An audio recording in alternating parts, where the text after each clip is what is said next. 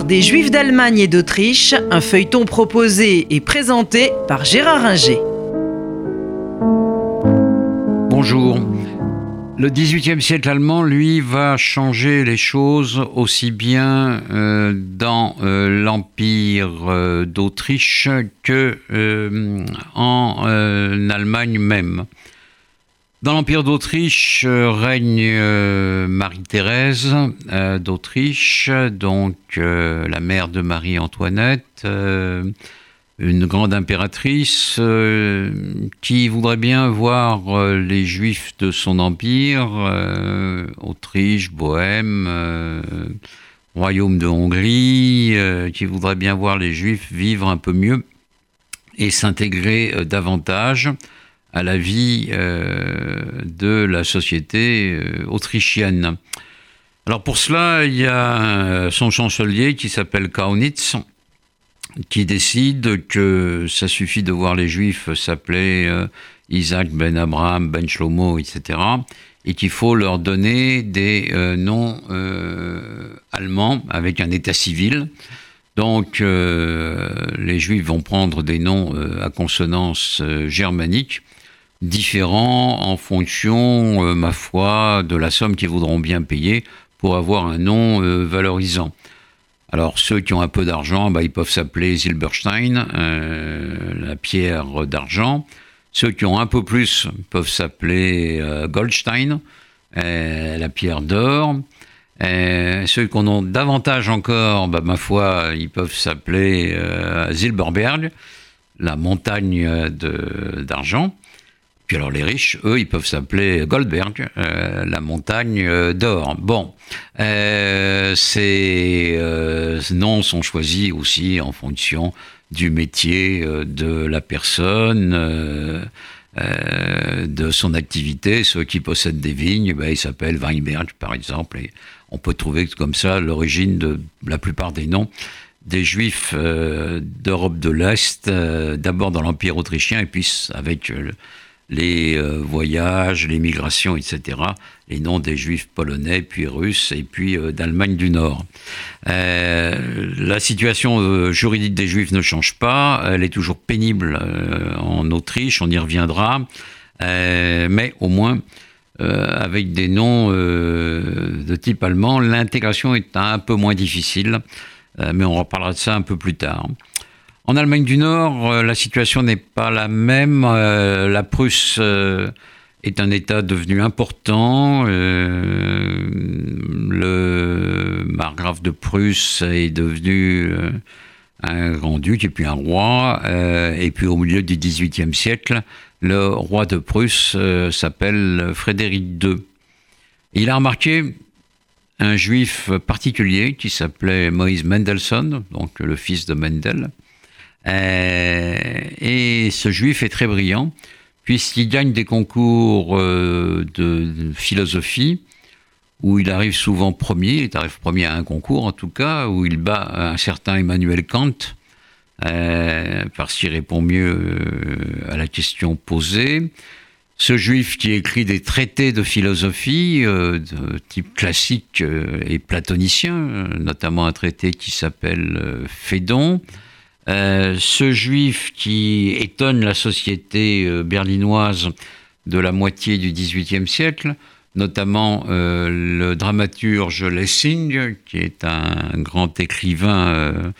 allemand, qui écrit en pensant à lui, parce qu'il le connaît, une pièce qui s'appelle Nathan le Sage, qui montre un juif très pondéré, sage, euh, au moins aussi sage que les chrétiens euh, qui l'entourent et bien davantage, et qui donc est un portrait favorable non seulement de Mendelssohn, mais euh, le portrait de juifs capables d'être des Allemands et de valoir les Allemands et de n'être plus ces miséreux et ces pouilleux que la société chrétienne se plaît à décrire.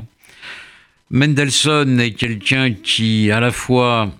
s'intègre à la société allemande, dialogue avec euh, Frédéric II, devient ce qu'on appelle un Schutzjude, un juif euh, protégé, donc avec des facilités que n'ont pas les, autres juifs, mais qui continue à être néanmoins profondément juif, puisqu'il traduit la Bible en allemand. Alors ça plaît pas à beaucoup de juifs, euh, c'est sûr, parce que c'est un texte sacré en,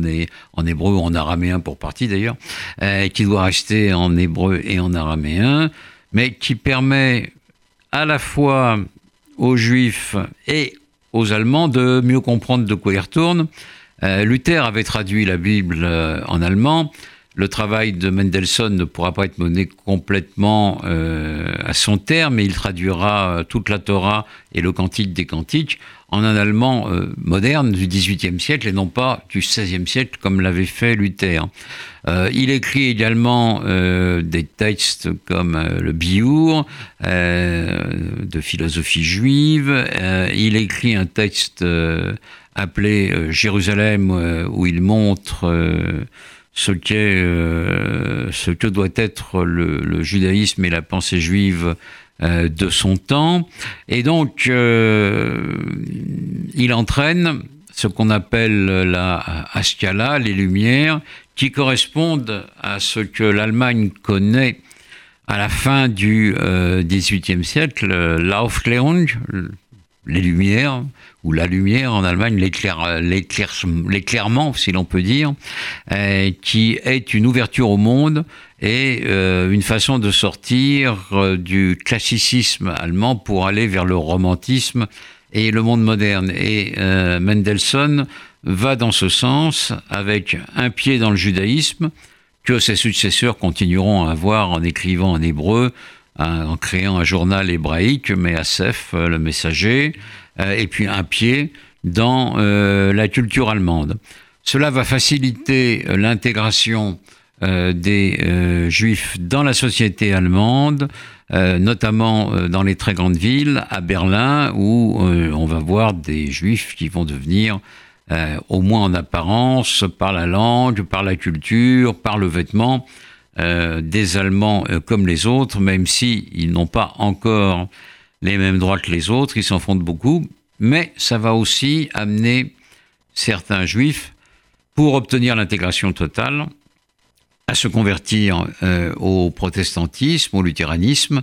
Euh, ça va être le cas des enfants même euh, de Mendelssohn, sa fille Fanny, et puis son fils, dont son fils qui aura à son tour des enfants, dont un certain Félix Mendelssohn, le musicien au XIXe siècle, qui sera euh, un protestant, mais euh, d'origine juive. Donc il y a là une ambiguïté dans toute l'œuvre considérable de euh, Moses Moshe Mendelssohn, et cela va à la fois faciliter l'intégration des juifs allemands en Prusse et dans toute l'Allemagne du Nord, mais en même temps euh, connaître euh, des facteurs d'intégration conduisant à la disparition pure et simple de ces juifs pour le judaïsme. Et donc euh, là, quelque chose sans doute d'excessif pour beaucoup de juifs. Et c'est entre ces deux pôles que le judaïsme allemand va essayer de se développer à partir de la fin du XVIIIe siècle. C'était l'histoire des Juifs d'Allemagne et d'Autriche, un feuilleton proposé et présenté par Gérard Ringer.